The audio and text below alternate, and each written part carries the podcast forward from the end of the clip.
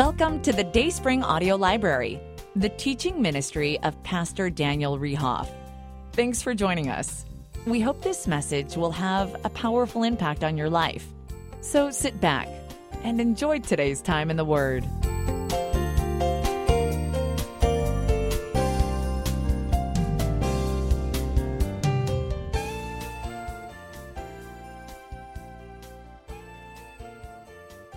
Let's just do a real quick review. The, the series, as you know, is called the To Do List for, for 2021. And uh, usually in the, this time of the year, beginning of the year, I kind of cast a vision for our church. And, and uh, this year, we're, we're kind of giving you a to do list, like things that we need to make sure that as a church, or even, even as Christians, that we are doing and that we're part of it and we're doing it.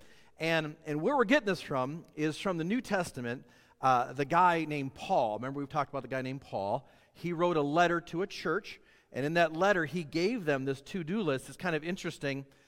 He just got done in this letter telling them listen, Christ is coming back again, and it's really going to be awesome. And, it, and it's, it's like going to be like a thief of the night. It's just going to boom, and he's going to come back, and he's, he's going to take the Christians, you know, out of this world. And, and uh, he's talking about that and how exciting that is. And then he kind of pauses for a second and says, by the way, while we're waiting, I got a little couple things I want you to do, church. I want you to be involved in this, I want you to be part of it. I'm going to just real quick read from this passage just what we've covered the last couple weeks, just to kind of bring us up to date. But I do want to encourage you to go online to our website or, or podcasts or on Spotify and, and pick up the last few messages so you can kind of see exactly where we're at. But I'm in the book of Thessalonians, all the way over on the right hand side, kind of a short, short book, Thessalonians. I'm in chapter 5. And I'm going to pick up at verse 12. Let me just read a couple verses just to put it in context. So he says this, verse 12, and we beseech you, or beg you, or encourage you, brethren, to know them which labor among you and are over you in the Lord, and admonish you, and to esteem them very highly in love for their work's sake. Be at peace among yourselves. Now, we exhort you, brethren, warn them that are unruly, comfort the feeble minded, support the weak be patient towards all men.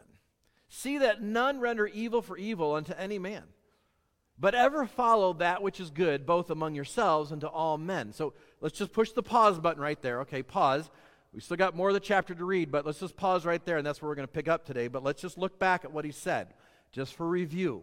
Now, the first thing he said was remember, just recognize uh, realize the fact that God's given you people that are over you in the Lord. They're not better than you, they're not smarter than you. It just, I, I, God has a hierarchy, and He says, listen, I want some people to be your spiritual mentors. And He's given that to us, okay, in the church.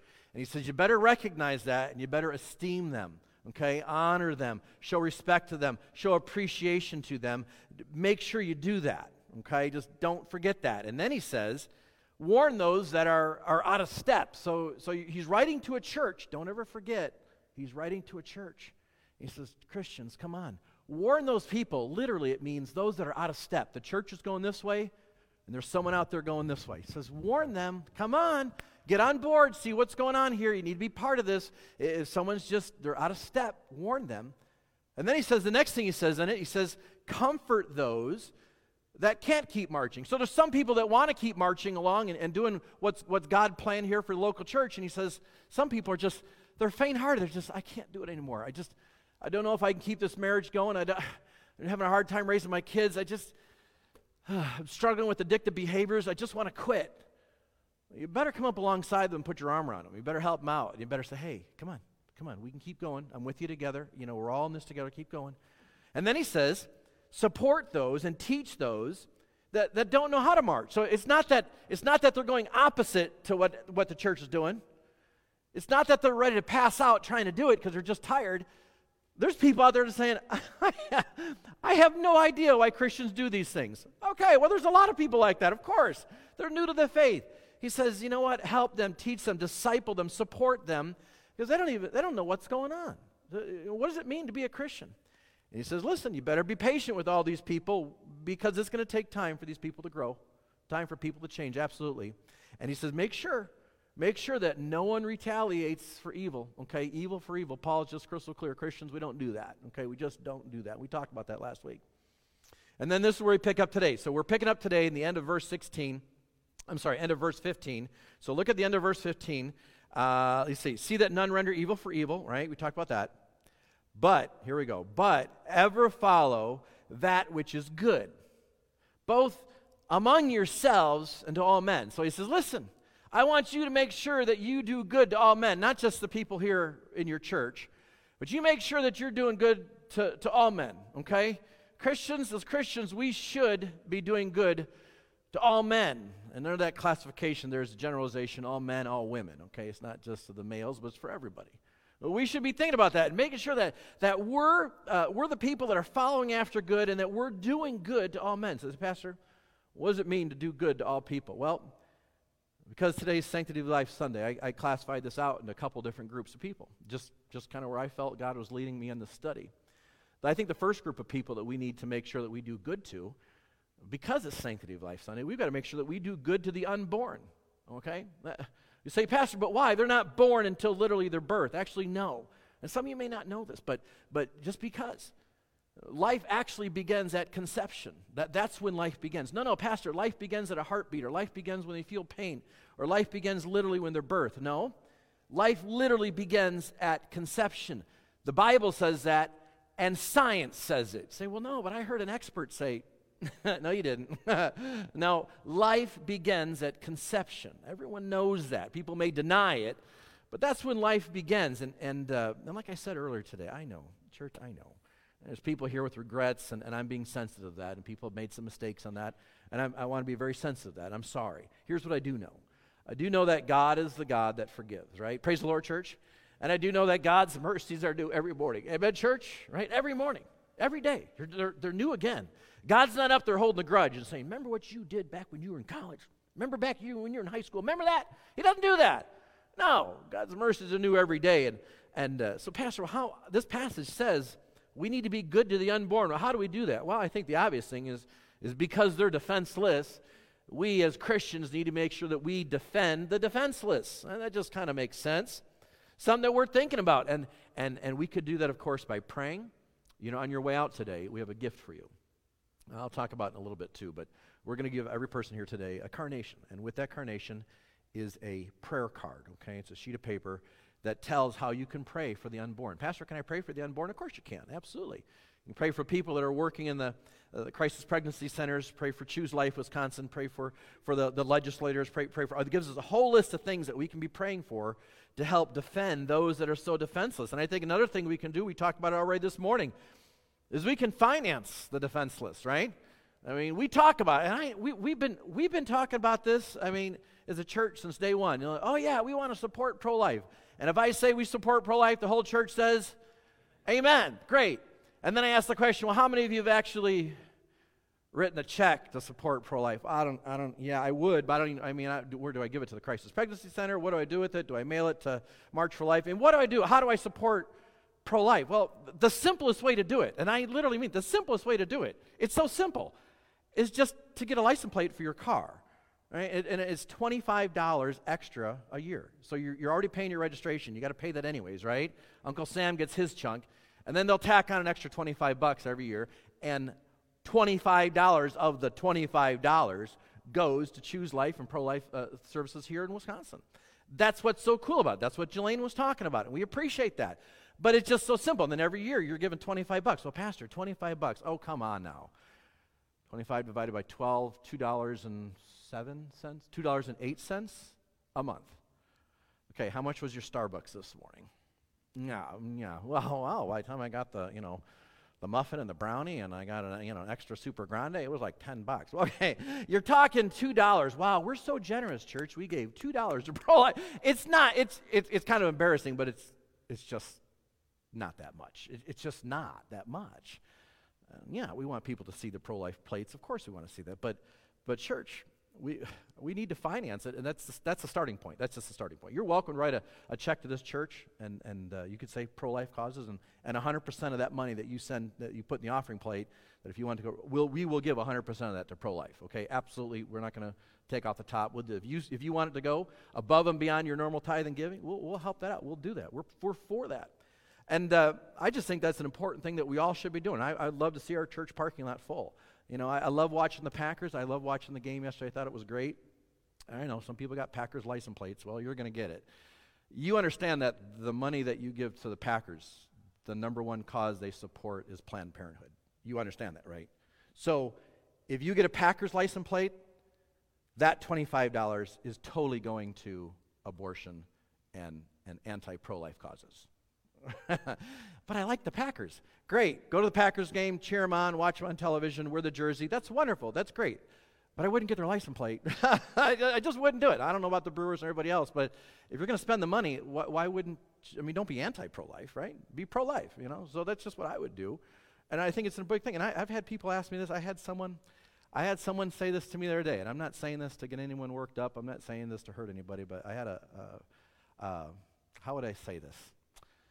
A popular Christian, let me just say that, involved in a church, and he said, Well, abortion's okay abortion's okay when it's rape or incest, right? And I said, no, it's not. And he said, well, no, but that's, that's not fair. It's not right. It's not, you know, I know it's not fair. And I know it's not right. But, church, don't forget, life begins at conception. And a child that's conceived, whether in love or in hate or anger or violence, is still what? It's still a human being. Yeah, absolutely, positively. So, abortion is not okay in rape or incest. It's just not. But yeah, but it's not fair towards the mother. So, I, I, I'm not saying it's fair. I'm saying it's awful. It's terrible. But if life begins at conception, then that life is a life that needs to be defended and needs to be taken care of.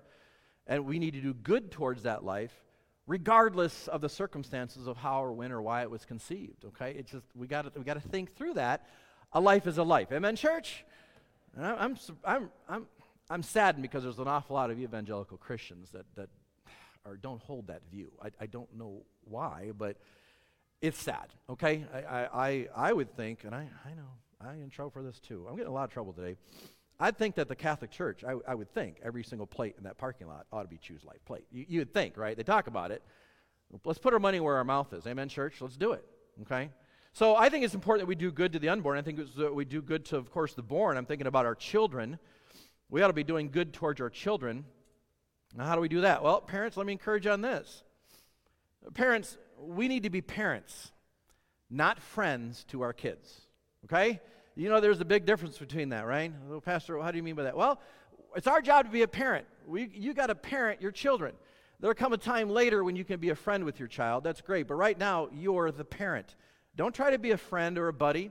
You know, I've had this, and this is nothing in the Bible, so it's nothing, you know, heavy, but this is how I do it. I just make sure that I don't ever refer to my kids as buddy. My boys are not my buddy. They're not my buddy. And I make sure that I don't call them, hey, buddy, you know, when they were little, hey, buddy, because they're not my buddy. They're what? They're my son. They're my children. I'm the dad. They're, they're not my buddy. Now, I've got an older son who's in Bible college, uh, uh, majoring in uh, pastoral majors, and we'll see what God has for that. But as he's now getting into that age where he's getting through college and stuff like that, he's more becoming really more of a friend and mentorship relationship. Because what? Because he's not my little child anymore. He's still my son, but my responsibility to raise him, you know, every day is, is getting further and further behind me. And I kind of look forward to that day when, when he's kind of on his own and, and he can't come back anymore. And the door's locked and we can change the keys. And I just think it's wonderful. We take all of his clothes and put them out in the front and say, there you go. but uh, parents, are you parenting your children? this passage says one of the things that we need to be doing is good to all men. That's to your children too. We need to be doing good to our children. Do you know how to parent your child? Now, we've, got a, we've done a lot of series on this, on raising children. You can listen to it on our podcast. You can get a CD or whatever. I think you need to be always learning about this. Uh, ever since my children were born, I have made a clear, conscious effort to be continually learning how to train my children in the nurture and admonition of the Lord. Wait, you're a pastor. You went to Bible college and seminary. Don't you know all this stuff? No, they didn't teach any of that in Bible college. Why? Because when the baby's born, you don't get an instruction book. It's like, and here's the baby. Oh, and here's a book that came out good. You know, start off with. It doesn't tell you how to do it. Church, the only book that we should really be referring to to raise our children is this book. Can I get an amen, church? Okay, put Dr. Spock away, put, put all that away, and, and refer to this book. Now, here's, I want to make this really clear, and I want to make sure you understand it and you get it. This, this is one of, but probably the book. This is one of, but probably the book that I recommend to parents the most. What the Bible says about child training, okay? And it's literally just what does the Bible say? Because we put a lot of things in our mind. Well, I think the Bible says this, but the Bible didn't say that. Maybe a well-intentioned pastor said it, or maybe, you know, some, some psychologist said it, and maybe good, but what does the Bible say and what does it say? This is actually my copy you can see, look at all the highlights I have in there. Look at, matter of fact, I'm going to show you. The front of the book is broken off uh, just because of using it so much. This was when they were born. I was referring to this an awful lot. But, but I make highlights and I make notes all throughout the book because this book just talks about dealing with it God's way and dealing with rebellion, dealing with an attitude. Parents, can I encourage on something? Now, Listen, I'm not a doctor. As a matter of fact, Jelaine, you probably don't, I'm not even a nurse. You probably didn't know that, but I'm not a doctor. I'm not a nurse, so I'm being very cautious on this. Don't let your unsaved doctor raise your child. Okay? Okay? Let's use biblical principles that God wrote, because He's the author of life, let's use those principles that God has to raise our children, okay? So be very careful because, because science today and medicine today says, well, let's just classify and medicate your child, which sometimes, sometimes, sometimes is really just an excuse for your poor parenting skills. I'm not saying always, I didn't say always.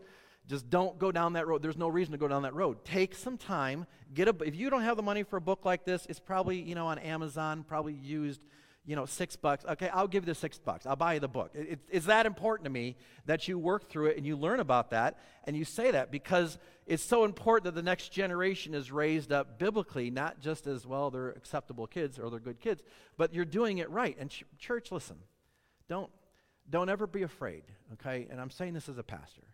Don't ever be afraid to try to get advice and, and reach out for advice or help raising your children. That's what that's what a church is. It's, it's a body of believers, a called out assembly of believers that are working together, living life together in community.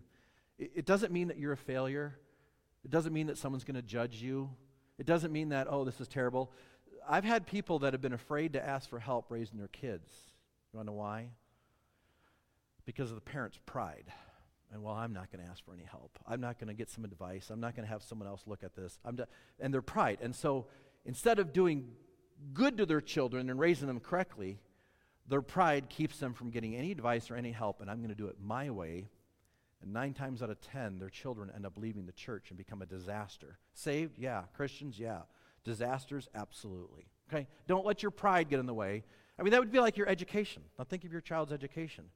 Maybe your child needs help with a subject, or maybe your child needs help reading, or your child needs help in, in an area, or has dyslexia or something. And, and because of your pride, you said, Well, I'm not going to ask the school for help, or I'm not going to uh, get some tutoring, or I'm not going to get because, because I don't want anyone to know, or, or I'm, I'm too prideful to let anyone know that my child needs help. Parents, if your children need help with education, get them help in the education, right? If you need help learning how to raise your children biblically, just get help. Ask someone, talk to someone. Look at someone, see how their children have been raised, and talk to them and say, What does the Bible say about this? Get this book. How about this? Maybe a couple of you get together and you, and you get, get together for coffee on Sunday afternoons and you sit at Starbucks and you read the book together and you talk about it. I mean, just do that. I mean, just find some help and deal with it. The last thing we need, seriously, is, is another generation of young kids growing up that can't wait to get out of the church doors because their parents were hypocrites and they were living their parents' faith and not their own faith. But we just, we don't need that. All right? We need Christians that raise their children as great Christians and that they dare to discipline their children correctly. And I spend a lot of time. I still spend a lot of time reading. I've got uh, two teenagers, like I said, and, and I'm, not, I'm not done. I, I'm still reading. I'm still trying to learn, still trying to deal with all these things and girlfriends and everything like that and puppy love and what do I do with it and what do I say and when does dad shut his mouth and that's really hard and and you know so I'm still learning about it too okay? Why? Because they didn't come with an instruction manual and I want to make sure that my kids stay on the right track. But I'm not afraid to get advice. I have a pastor friend of mine and I've told you this many times that that I reach out to all the time. My my former pastor who passed away this past year from cancer he, he always had carte blanche with me, and he had my cell phone, and he'd call me, and I'd say, How are my boys? You know, they'd go down there and they'd play basketball at our parent church, and, and he'd be looking. I'd say, What do you think? How's the attitude? What needs to be adjusted? And he'd say, Well, the carburetor needs to be adjusted a little bit, or, you know, the tire's a little out of line, need to work on this. And, and I would let him lean into my life. Why? Because I want to do good to all men. I want to do good to my kids. I want to give them the best shot at life possibly. So I need to learn as a parent because that's my job to learn. None of us are beyond learning. Parents, don't pass it up and just don't skip it and don't say, well, I'm just not going to deal with it. You need to deal with it. Christians, you will lose your children. Okay? You need to deal with it or you will lose them.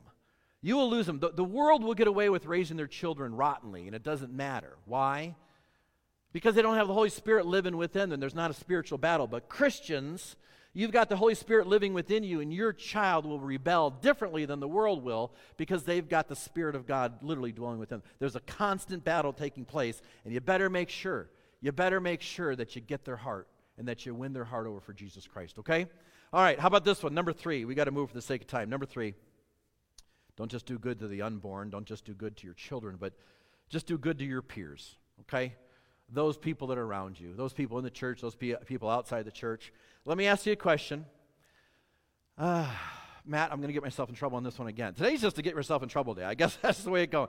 Do not raise your hand on this one, okay? Do not raise your hand on this one. But I want you to ask you a question and I want you to answer it very honestly. Okay? Don't raise your hand, but answer this question really honestly. Do you, right now, literally, right now, do you have someone, either in this room or in another church, but do you have someone right now that you are personally involved with and discipling them?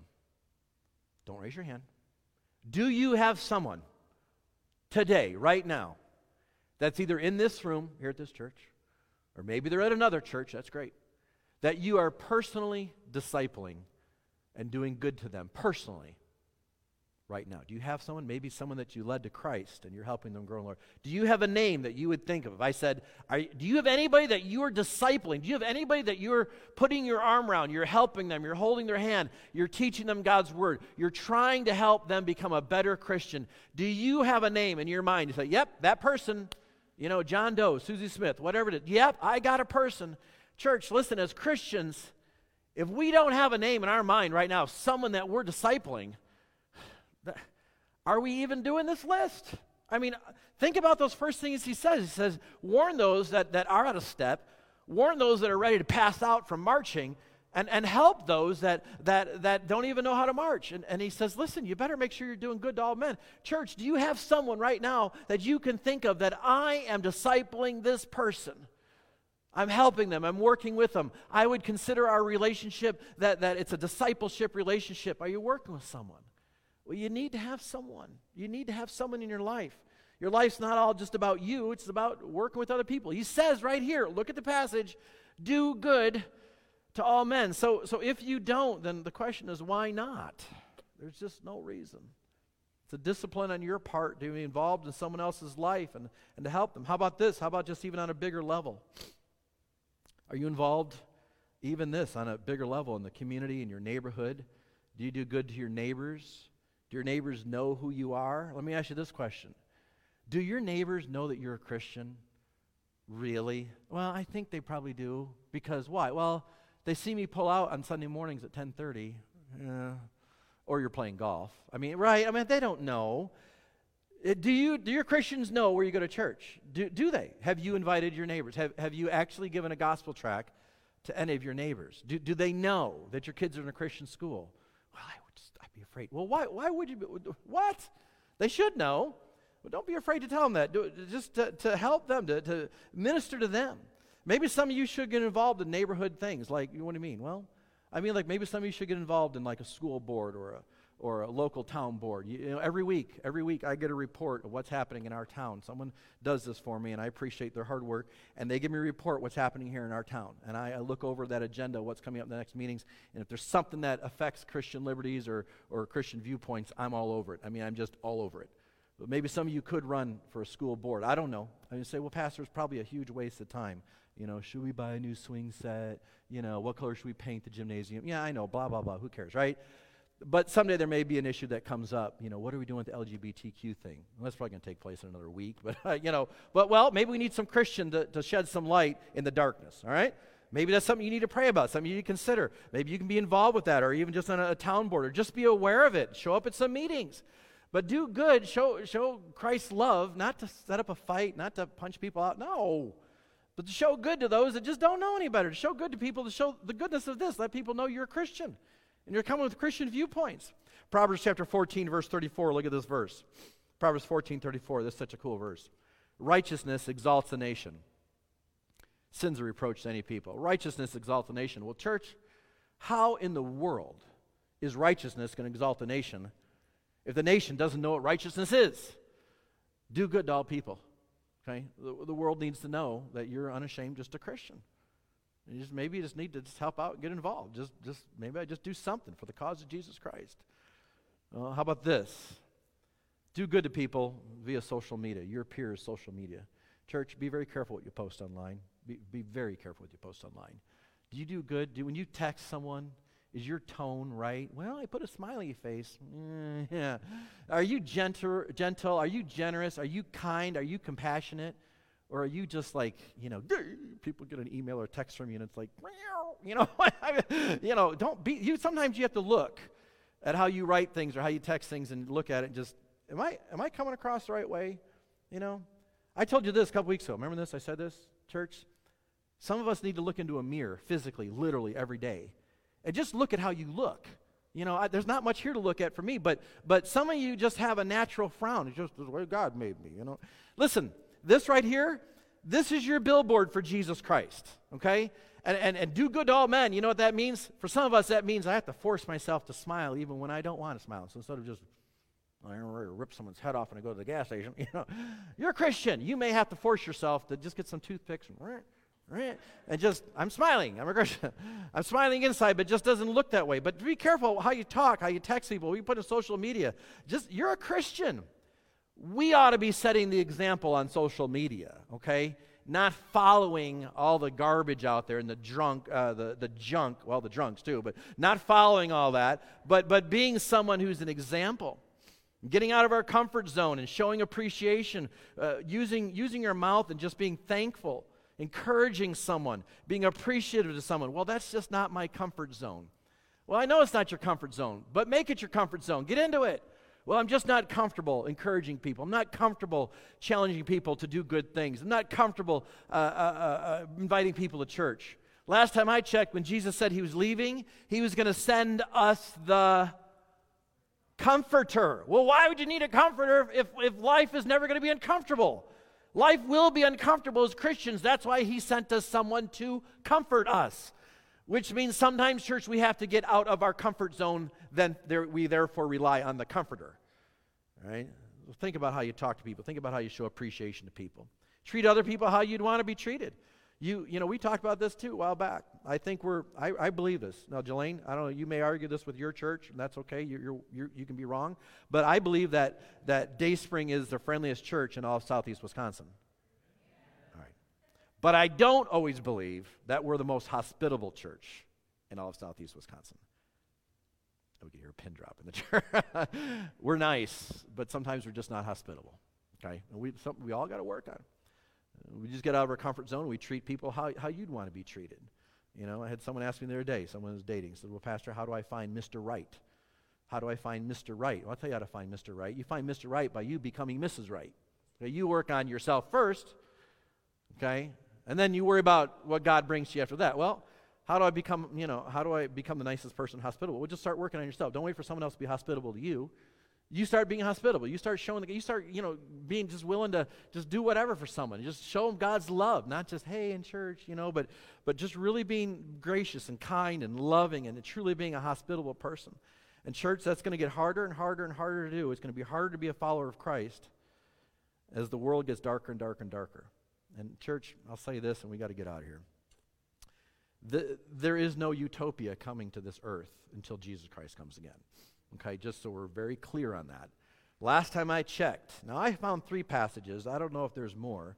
Second Corinthians chapter 4, the Bible says, In whom the God of this world has blinded the minds of them which believe not, lest the light of the glorious gospel of Christ, who is the image of God, should shine upon them. So it tells me that the God of this world is blinding people from Christianity. That's the devil, okay? That this is his this is his playground right now. It's not it's not Jesus Christ's playground. It will be, right? when he comes back to, to clean house and make things right. But we're not having utopia on this earth. Well, the Republicans, if Trump stayed in office, everything would be great.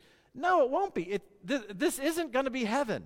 I am thankful that heaven is going to be better than what we have right now. Amen, church? I mean, anything's better than this. Ephesians chapter 2, wherein in times past you walked according to the course of this world, according to the prince of the power of the air. That's not Jesus Christ he's talking about. The devil is the prince of the air. I, I often think about this. Television goes over the air, radio goes over the air, internet goes over the air. Who's the prince of the air? Not Jesus Christ, the devil. Why is there so much junk and trash and garbage out there? Because he's the prince of the air. He's in charge of it. That's why. John chapter 12, verse 31. Now is the judgment of this world. Now shall the prince of this world be cast out. He's not talking about Jesus Christ. He's talking about the devil. So, church, just don't forget that. This is the devil's playground. And, and, and when Paul wrote this to the church, he says, I'm going to give you a to do list because Jesus Christ is coming again. And you are going to be in darkness. And this is a filthy, rotten, stinking mess that you're going to be in. And this was written 2,000 years ago. He said, I got a to do list for you. And I want this to comfort you and bring about peace within the church. And I want, I want each other to be comforted with these words. But I'm giving you a to do list. This is some things that you need to be working on, church. We need to be working on doing good unto all men, not just the people that are in this building, but the people that are outside this building. To, to, to literally do good to those people. To think about how can I help other people? How can I minister other people in the name of Jesus Christ? How can I show people about God's love? Church, I think the ultimate way to show good to other people is to what? To show them about eternity. Okay, now listen, I, I know some of you may be here and maybe you're, maybe you're from a different church background, and that's great. You are absolutely positively welcome here. It's totally fine. Doors are wide open. Maybe some of you have never been to church before, and you're saying, What in the world? How do I get out of here? Where are the exit doors? Well, we'll be done in a couple minutes, but the most important thing today is this. If you forget everything I talked about, here's the most important thing. I want you to pay attention to this. That God said that He loves us. And we say, Well, I know He loved us. But no, God said, I really do love you. And the problem is that, that you have a debt that needs to be paid. Your debt is sin. All of us have sinned. I mean, is there anybody here that would raise their hand and say, I've never done anything bad? No, we've all done something bad. And God said, You've got a debt that's got to be paid, and, and the problem is you can't pay it. I want to show you an illustration that, that shows God's love. I'm going to use this book on child training. But I want everyone to watch, and just watch this, and, and, and the faster you watch me do this, the faster we'll go, okay? Pretend that this hand is me and you, right? Just pretend. Pretend that this book is all the bad things we've done. That's kind of interesting. So just pretend that all these pages were all the listings of all the sins that you've ever done. Now, if there was someone like Jeremiah, we'd need like bigger books than this because this would not be enough for Jeremiah. But let's just pretend, okay? Uh, this is like Tabby. This would be like Tabby, just a few, yeah, a couple pages, right? Sure. But the Bible says, pretend that, here we are, pretend that this book is all the bad things. So here we are, here's the bad things. Everybody with me so far? So everybody got this, right? So what is this? It, no, no, it, it's my hand. It represents me and you. Okay, what is this? It's a book, but what does it represent? Sin. Okay, so here we are. Here's a sin. Now, just pretend, pretend. Let this hand represent God in heaven. Okay, here's God in heaven. Okay, God's perfect. There's no sin in heaven. The Bible says that we're clear about that. If there was sin in heaven, God wouldn't be God. Heaven would be heaven. It would be hell. Right? But but God says, no, I'm perfect. I'm holy. I don't have any sin. Here's the problem. Watch. Here's the problem. You have sin. You can't go to heaven with sin. It, it, you can't because there would be sin in heaven. And God knew that. He knew that from before, before Genesis chapter 1, verse 1, you know, creation, you know, the earth was created. He knew all this. He, he said, I know this is going to be a problem. So, so here we are. Here's the sin that we've done. God says, I'm perfect. I'm holy. There's no sin. And a lot of people, a lot of religions, I'm going to get myself in trouble again say if you go to church, going to church will pay that. How about this one? If you get baptized, you'll wash away all those sins. Or if you turn over a new leaf, well, okay, now I have upside down sin. I mean, you know, or how about this one? You know, if you if you if you if you repent from all the bad things you've done and you stop sinning. Sure, you stop sinning. Uh, good luck. You know, I mean, that's going to last about a nanosecond, right? So a lot of people say if you're good, if you do good things, you can pay that debt and you can go to heaven because you paid the debt. Ah, do you know what? Nowhere, nowhere in this book does it say that you can pay the debt. It doesn't say it. Nowhere in this book. But my priest told me, my pastor told me, my church told me. No, he didn't. Nowhere in this book is there a debt that you can pay to get you to heaven. There, there's not. There's no list that says, well, do this, this, this, and you go. It's not there. Matter of fact, the Bible is extremely clear the other way. Take a look at this verse. I love this verse so much, I'll put it on the stage. For God so loved the world, right? That he gave his only begotten Son. That's the story of Christmas. Jesus came down, was born in a manger. Story of Easter, died on a cross buried three days later, rose again. But look at this. So God loves us. He gave his son. Now look at this. That whosoever believes in him. Now just imagine, took a highlighter and a highlight, believes. It doesn't say whoever goes to church, it says whoever believes in him. Is that what it says? Does it say believe? Or does it say go to church? What's it say? It says believe. Whoever believes in him should not perish, but have, what's the last, the second to last word starts with the letter E, everlasting life. Whoever believes in him, whoever believes in the fact that when Jesus Christ died on the cross, his death paid our sin debt. Because, see, the, the Bible says that the only way to pay that is death. Someone has to die to pay the mortgage.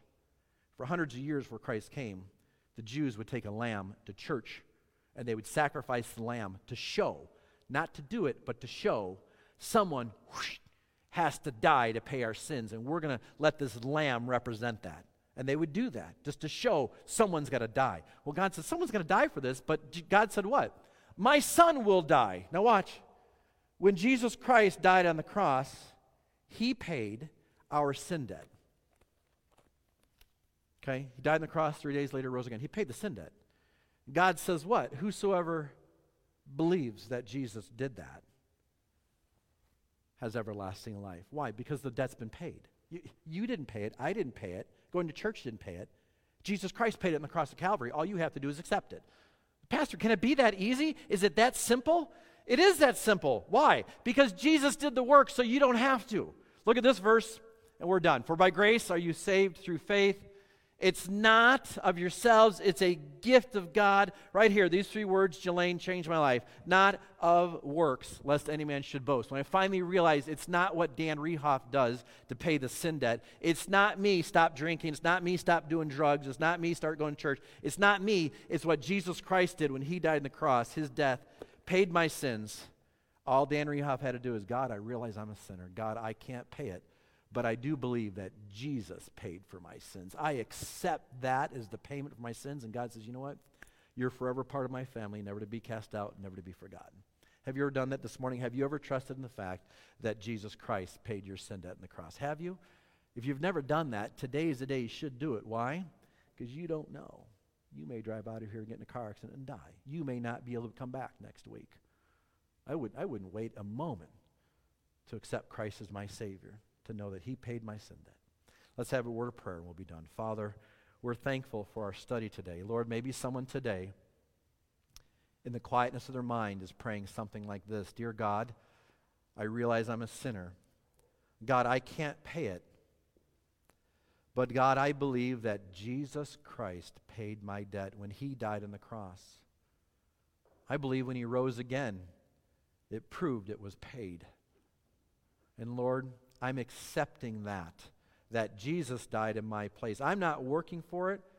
I'm not paying for it. I'm not getting baptized for it. I'm just simply believing that Jesus paid it for me. And I know for certain, according to the Bible, that I have eternal life. Lord, would you give a, that person a special blessing today if they've trusted you as Savior? Work in their heart and life, and just they'd know that today was a day that they trusted you for all eternity. Lord, thank you for our study in the Word. In your name we pray. Amen.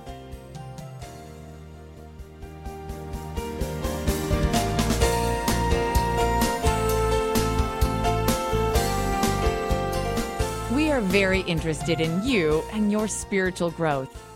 If you want to contact Dayspring for prayer or more information, you can reach us at 262 404 5092 or on the web at dayspringbaptist.com. Thanks for listening.